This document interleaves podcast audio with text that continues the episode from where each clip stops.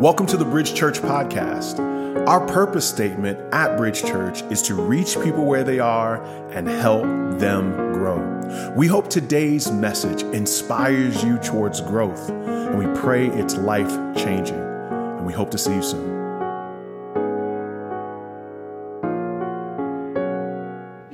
Let me start this morning with a word about uh, what's happening in Memphis with the situation with uh, Tyre Nichols. If you've not heard about it, young man was slain uh, while he was in his uh, car driving, and um, he was pulled out of his his car. Um, the five officers were all black men. Four of them are part of uh, the same fraternity that I'm in, uh, Omega Psi Phi, and which is a fraternity that is intended to uplift the community. I wrote some thoughts down. Power does not change people as much as it accentuates their pre existing traits. Power exposes. Power is like an amplifier. Whoever we were before just gets louder. A particular position does not mean it's corrupt. Rather, the position exposes corruption. The ability to influence, though, was given by God to do good for your neighbor, regardless of how your neighbor looked. But when power is used as a means of control, it will dominate, abuse, oppress, regardless of who it's, who's wielding its handle. The police officers in Memphis that stopped Tyre Nichols on that night of January the 7th decided that they would use a petty excuse to enforce something other than the law. Now, you would think that five police officers who were black men would see another black man and have compassion and concern. Yet instead, they enacted a gang style beatdown to a helpless man who eventually tried to run for his life and eventually being killed. In Luke chapter 10, the parable, Jesus says about the highest command to love your love God and love your neighbor. And the Jewish scribe couldn't help but ask, Who is my neighbor?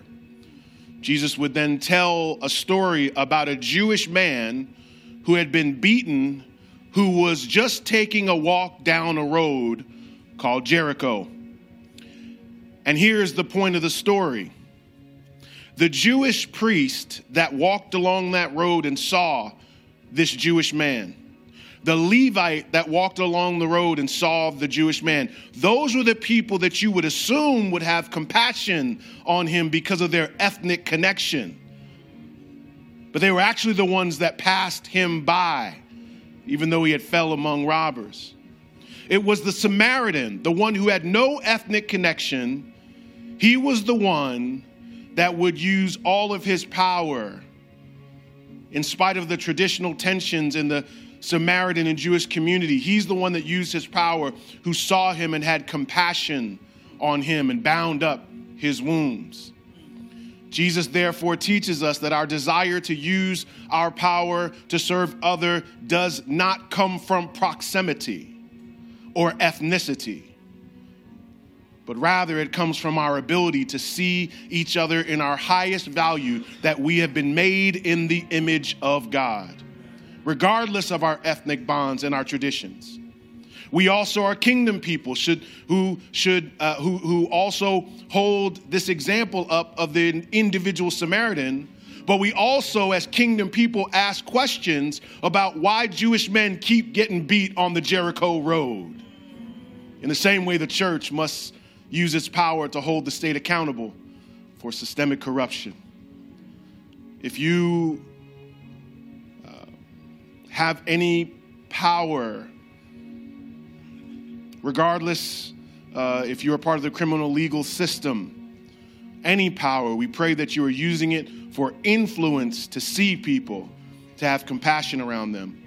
I'd also like to make a point that we have a justice ministry called Pray March Act, you can go to praymarchact.com and you can join one of our working groups. One of our working groups is the criminal legal system. Why don't we take a second just to pray for that community, for that family? Father, in the name of Jesus, We thank you for the opportunity to come together as your people. We honor you, we give you praise, and we acknowledge, Jesus, that there's a hurting city right now, that there's a hurting family right now, that there's a son who drove away just living his life and never came home. It is a decidedly corrupt moment when the people you're hoping that would protect you are the ones hurting you. God, we lift up the police officers there in Memphis. We pray that they are continuing to use their power for peace, but also to uh, expose corruption in their midst. We pray for the family in the city. And we ask that all of us, all of us would use the power you've given us to serve, to bless, and to have compassion on our neighbors. We ask this in Jesus' name. Amen. Amen. Amen. Well, good morning. Haven't seen y'all in a while. Rasul, Rasul was preaching last three weeks.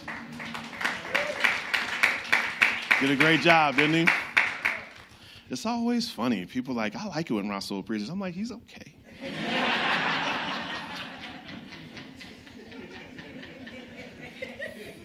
Oh, that's my brother. Many of you don't know, Rasul and I have been friends for 20 years. We were roommates in the year 2000 of our Lord.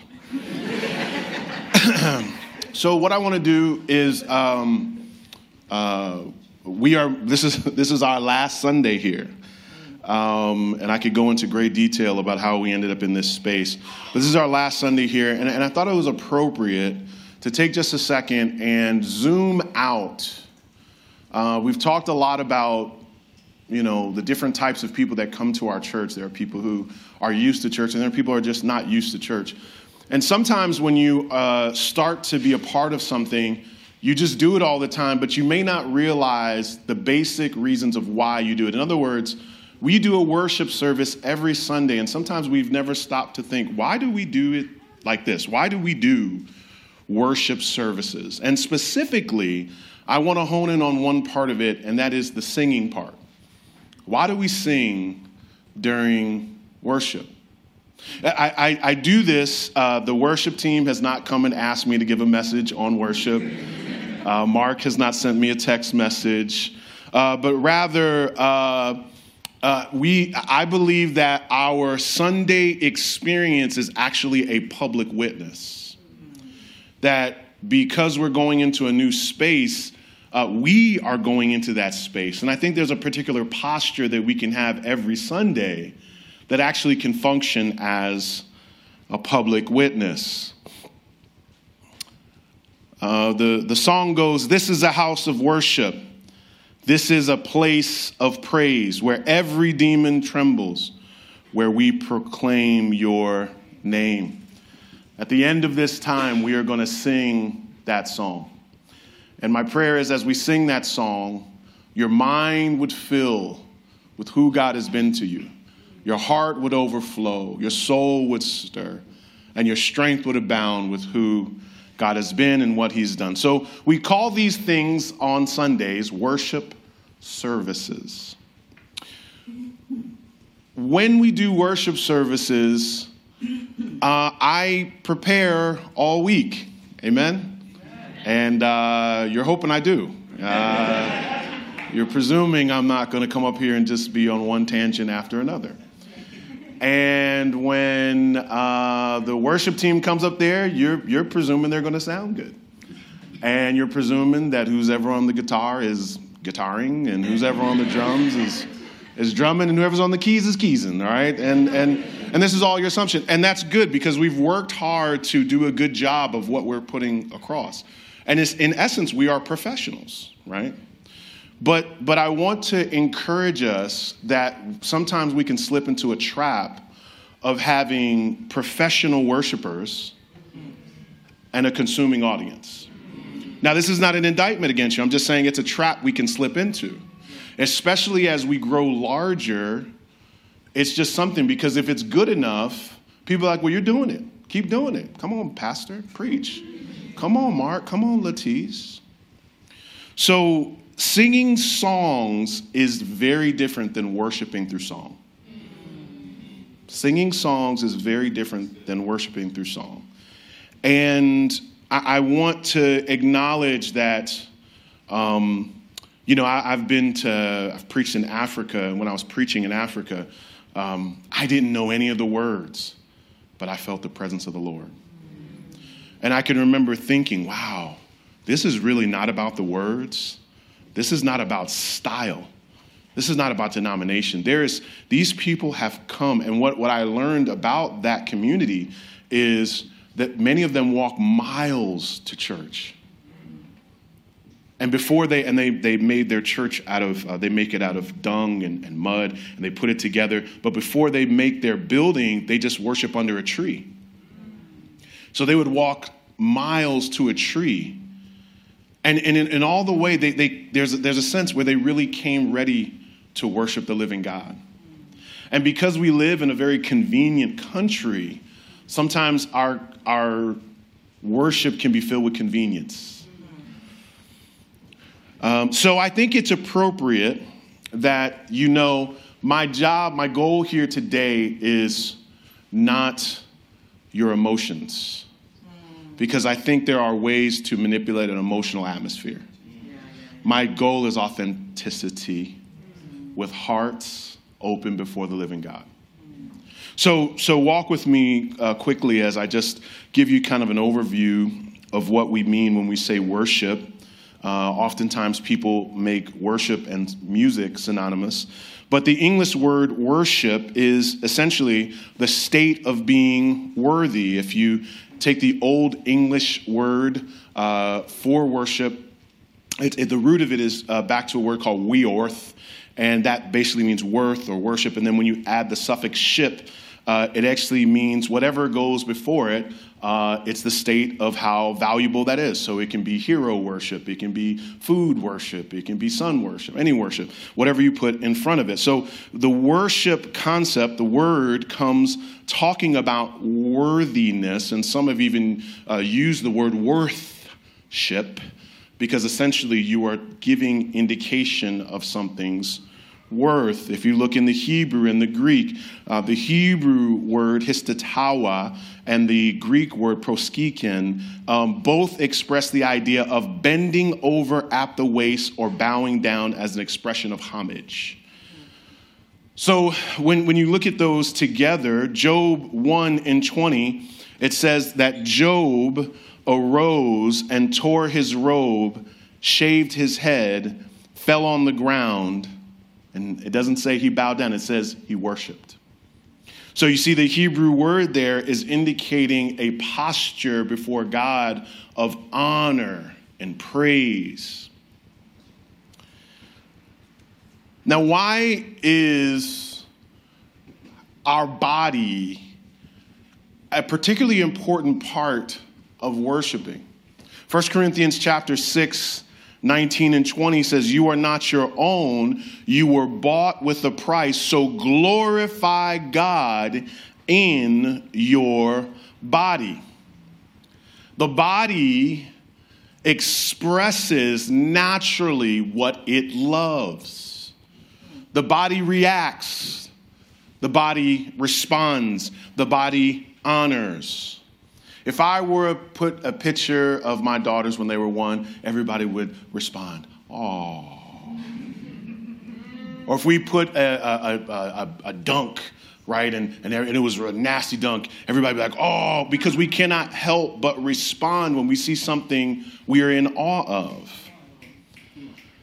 If someone gives a great speech, we naturally clap. It is part of our natural condition. So, what Paul the Apostle is getting at is we must get our bodies to constantly be reminded of the goodness of God. So, therefore, if we were to sing a song, Our God is an awesome God, it is actually meant to be sung with your mind, your heart, and your soul, thinking of the awesomeness of God, not just singing about it, but it should be teeming through your soul.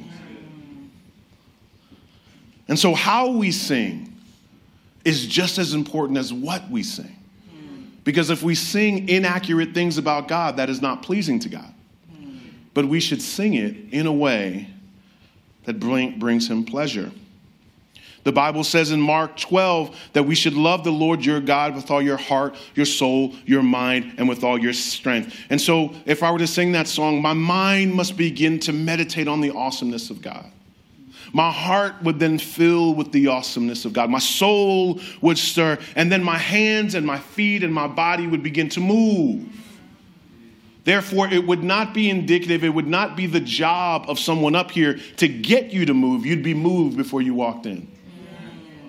You'd be moved by not the people here, but the man up there. And so the words are only just ushering you into a moment that you've come here for.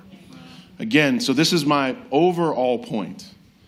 We want an atmosphere of what we call corporate worship, not professional worship.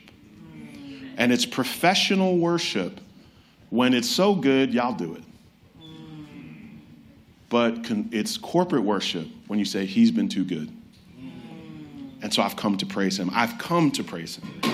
Okay, so you so the so they are only inviting you into what you've already come to do. Our worship atmosphere, uh, and I don't have time to go into the history of this, but um, a lot of times our uh, worship can, because it has been defined by music, can fall into styles, culture, uh, denominations. And so, um, or your background, or your theology. So if you've come from a particular style of church, you'd be like, well, this is what I grew up with, and um, you know, or this is the kind of music I'm into, and and and that is wonderful. But we are not trying to project a genre of music. We are actually just putting God on display. And so our worship is really not about the songs, it's all about the God who we have. So I want to give you imagery of what we're doing, and I just want to look at the scriptures here in a second. Corporate worship through song, in many ways, is what we call a, uh, a PDA. Now, we've all been in a restaurant and there's that one couple that just it's going a little overboard. We know what a PDA is the public display of affection. And, uh, and you know, my wife and I will be out, and they're just, oh, and there's people. Oh, my wife's like, look at them, they just got married. They just got married. look at them, look at them. And in your head, you say, Get a room. Get a room. Anybody want to see all that? We get uncomfortable. but we must understand that worship is a public display of affection unto God. And that means that you may not be comfortable giving affection publicly. But the key is not just affection, it's actually vulnerability. Many of you have been in a small group. And when you come in that small group, everybody's like, hey, hi, hi. And the prayer requests are pray for my grandmama, because my grandmama, and pray for the son, because it's not, son's not been out. And pray, you know what, pray for my throat. I, I just got a cough. Mm-mm, pray. And then somebody keeps it real.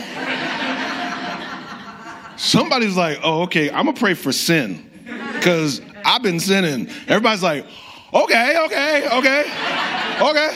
Oh, oh okay, we're gonna keep it real. Okay, right? And then all of a sudden, the atmosphere changes. Because people like, oh.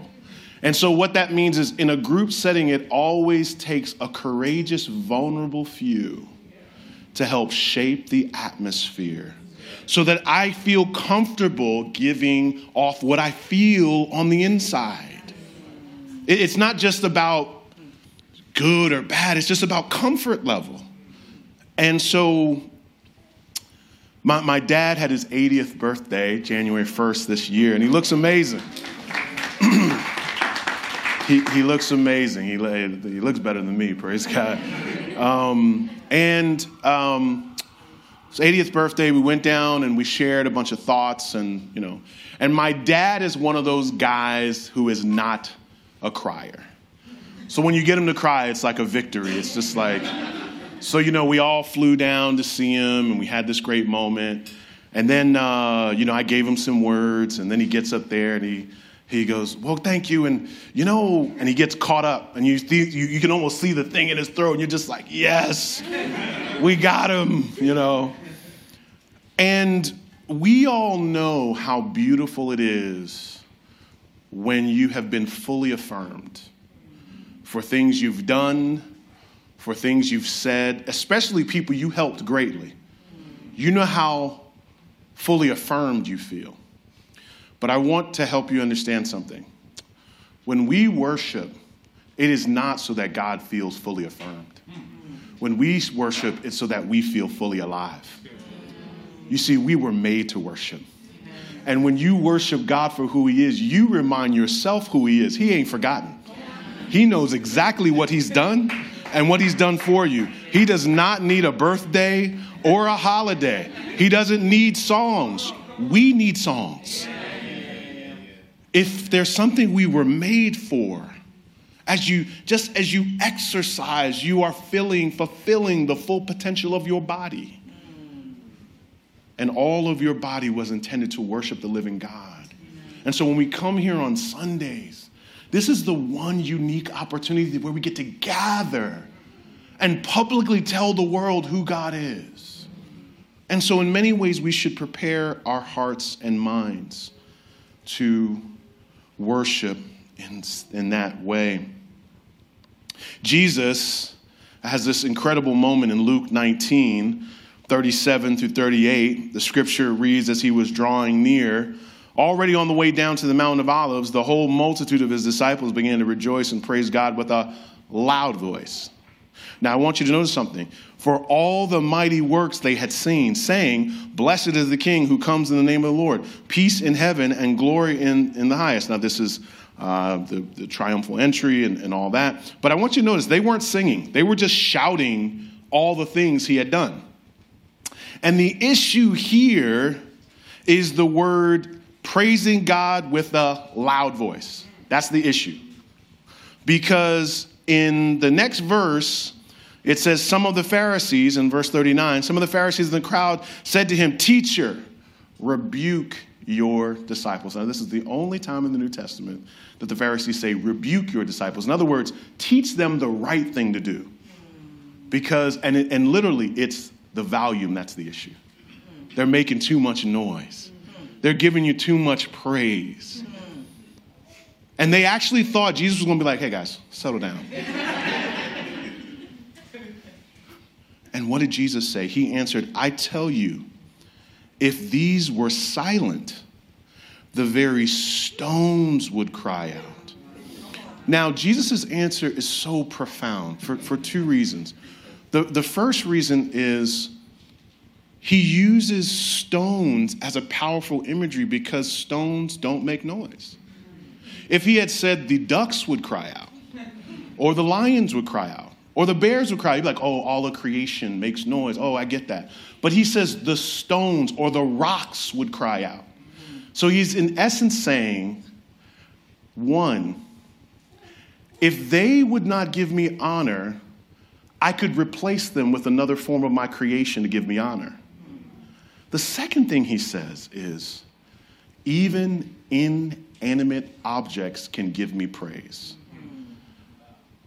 Those that don't normally make sounds can make sounds when I'm in their presence.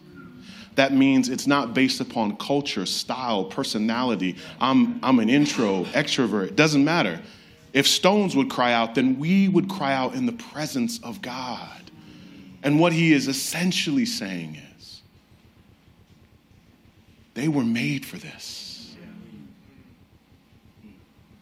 Colossians 1:16 says for by him all things were created in heaven on earth visible invisible thrones or dominions rulers or authorities all things were created through him and for by him and, and for him, rather. And so our heartbeat then is for you to see that Jesus in that moment is enjoying loud praise. So I say a word about our, our worship leaders. You know, they're up here giving all they can to the Lord. Again, they have not said anything to me. They're giving all they can to the Lord. But our worship leaders should function like our hospitality team, right? Our hospitality team, they're essentially ushers, right? Taking you to your seat. And once they take you to their seat, they, you know, they just point to it. Now, the worship leader's job is to usher you into the presence of God through song. But you were already coming to worship anyway. So they don't have to pump you up and be like, lift your hands and just praise Him. In the same way, the hospitality doesn't have to be like, sit down, bend your knees, sit back, lean back. Do a, they don't, you came to sit. So they don't have to give you all these instructions on how to sit down. In the same way, the worship team does not have to give you detailed instructions about worship if you came to worship. So therefore, the what you see in the Psalms is directional. Meaning, when it talks about clapping your hands, it's directional. It's meant to invite you, not indict you. And that's why when you see a lot of, come on, praise him, come on, I mean, you don't love him, you know, and it's, and it's like, and in the end, it's indicting the crowd for not showing enough emotion. And I'm saying that if I've got to yell, then there's a problem. Because my voice shouldn't be louder than the voice of God that spoke to you this morning and that woke you up. And so, but but I, but I want to say, I want to say again, I'm not doing this for emotion. I'm doing this for authenticity because you see, there are going to be new people that walk into that space, and this is our public witness. When you praise God, it tells people who God is. Your praise tells people who God is. So, so hear the Psalms and, and understand them as, again, an invitation, inviting you, not indicting. Psalm, four, uh, Psalm 134 says, Come, bless the Lord all you servants of the Lord who stand by night in the house of the Lord. Look what it says lift up your hands to the holy place and bless the Lord. Look what it says. It says, when you lift your hands, you bless the Lord. And what that is essentially saying is, if we were to lift our hands, it is a sign of surrender and it's a sign of acknowledgement. It's a sign of showing the seismic nature of God and His magnitude and His majesty. But it is not a sign that I felt like lifting my hands. What you feel like when you walk in should not dictate how you respond to the worship atmosphere.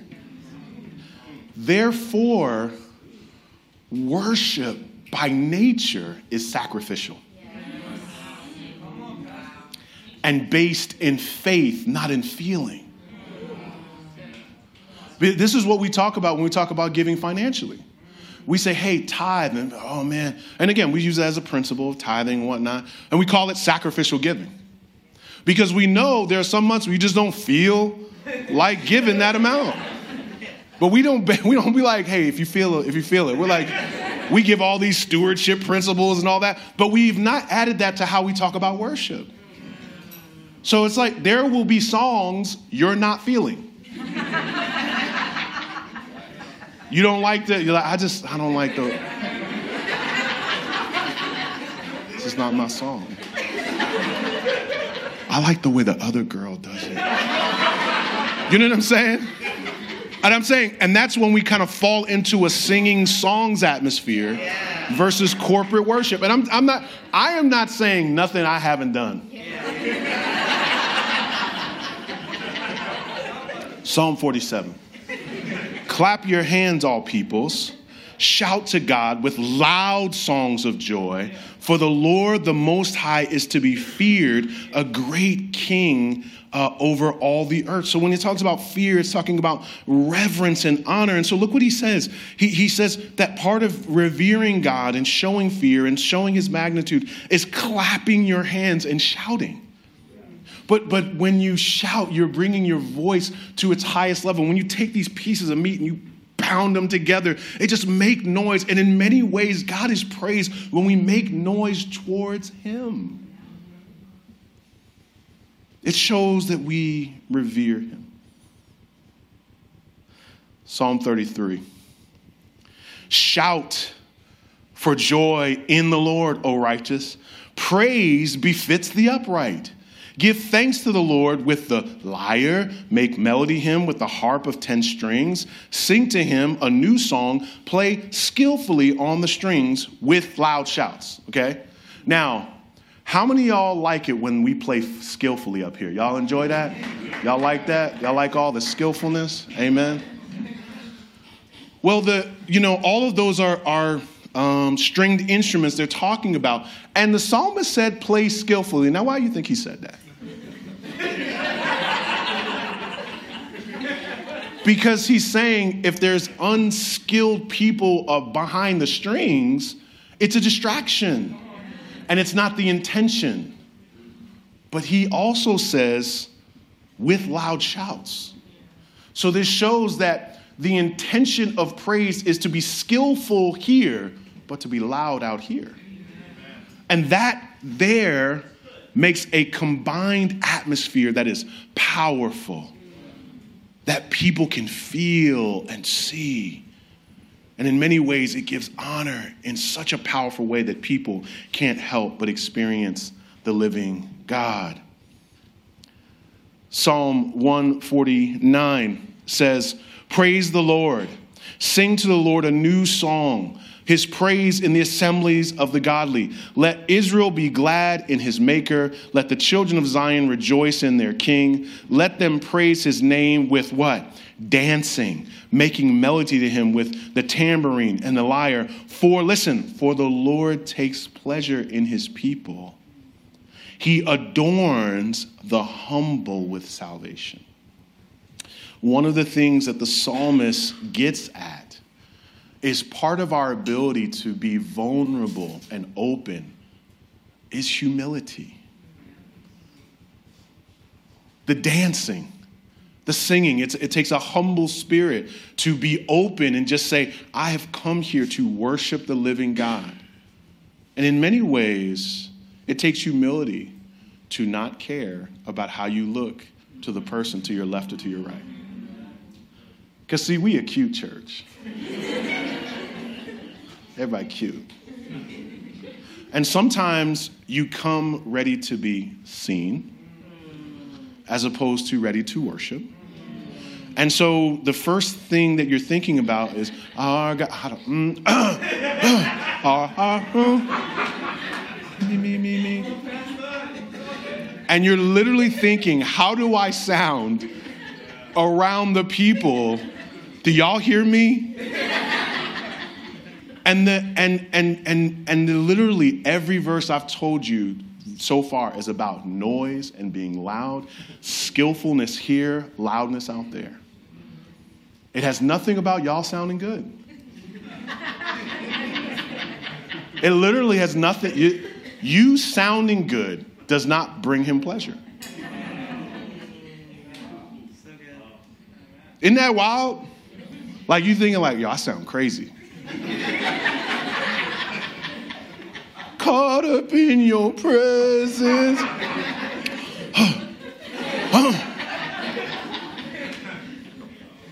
it takes humility, but it also takes saturation. I- have come really just focused on God. Yeah.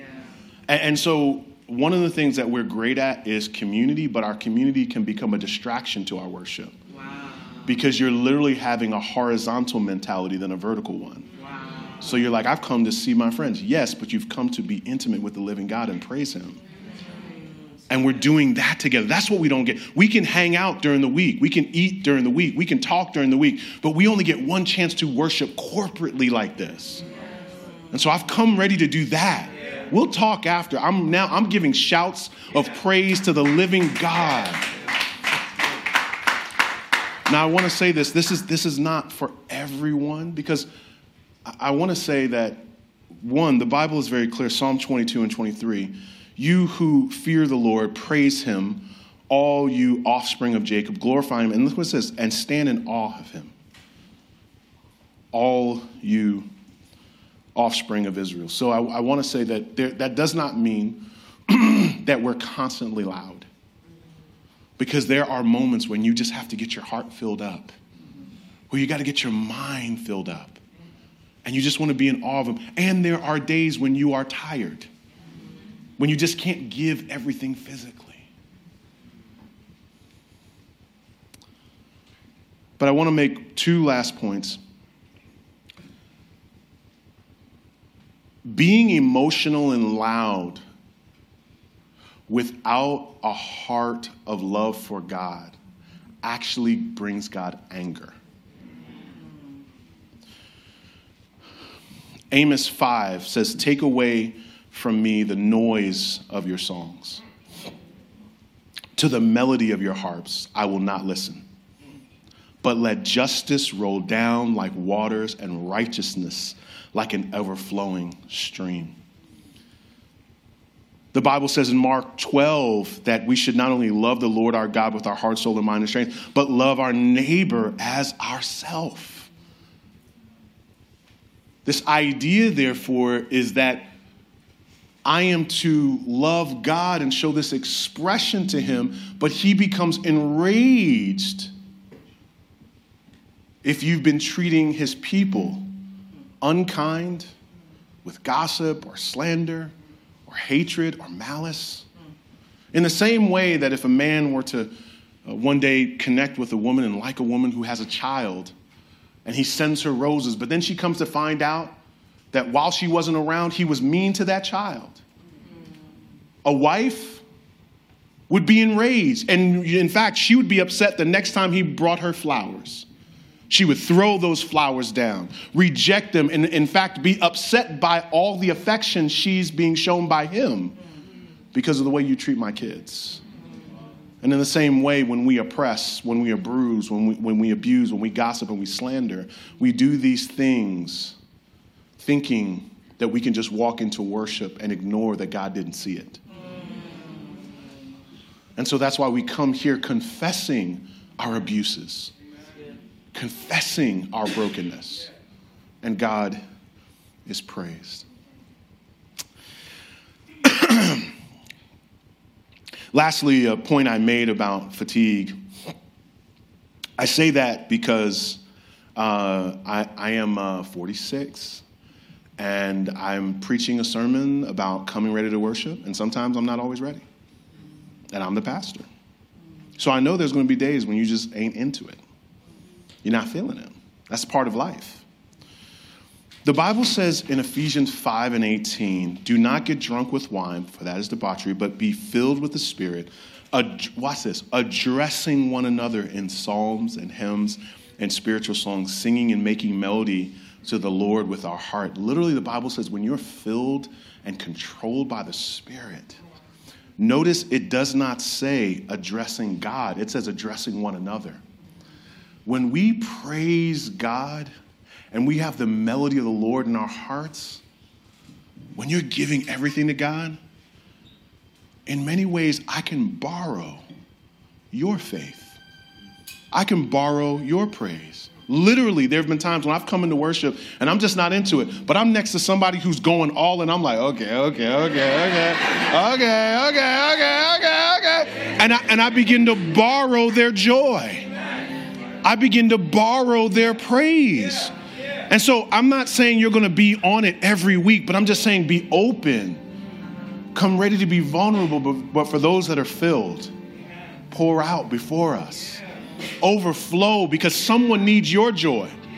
Someone needs your peace. Someone needs your praise.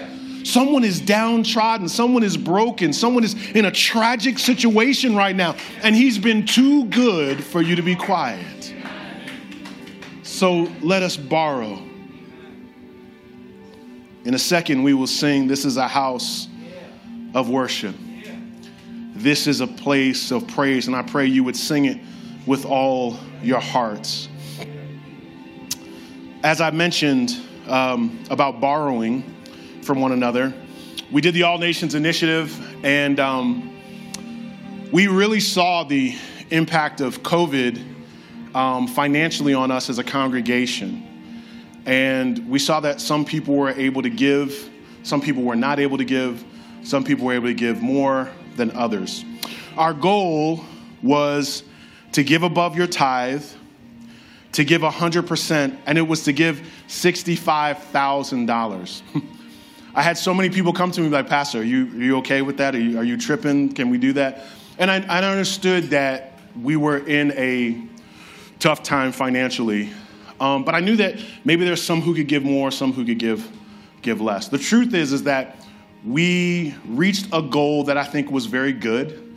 Um, we ended up raising $25,509. Let's give that up to the Lord.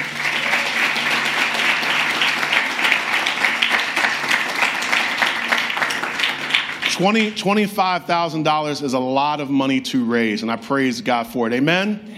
Amen. Amen. Amen. Now I want you to know that one of the things that we're doing is ten percent of that money that we raise is going to Next Steps Community Church. Does anybody serve there? Next Steps Community Church. Uh, Young Life. It's going to Young Life. Praise God. And we're also sending that out to Send Network uh, Church Planting. So uh, we'll take 10% of what we raised and, and send that out. But I just want you to know something that um, because we are uh, praising God for all that He's done, I want you to know something. Just, I want you to know a little secret. This is actually the 10%. You see, what we actually raised was $255,098. Stand up and give God praise. Would you stand up and give God praise? Would you stand up and give God praise? Give him praise. Give him praise.